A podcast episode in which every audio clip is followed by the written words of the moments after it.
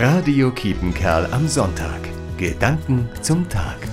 Neues Jahr, neues Glück. Und ganz bestimmt wieder neue Vorsätze. Jedenfalls geht es mir so. Und von guten Vorsätzen kann ich ein Liedchen singen. Es war schon so einiges dabei. Kein Handy im Schlafzimmer, 10 Kilo abzunehmen, einfach zur Arbeit mit dem Fahrrad nach Sennen fahren und, und, und. Dieses Jahr habe ich mir vorgenommen, kein Druck, mich annehmen, einfach glücklich sein und das Jahr auf mich zukommen lassen. Einen sogenannten normalen Vorsatz habe ich aber. Ich möchte ein Dankbarkeitstagebuch führen. Jeden Tag drei Dinge aufschreiben, für die ich dankbar bin.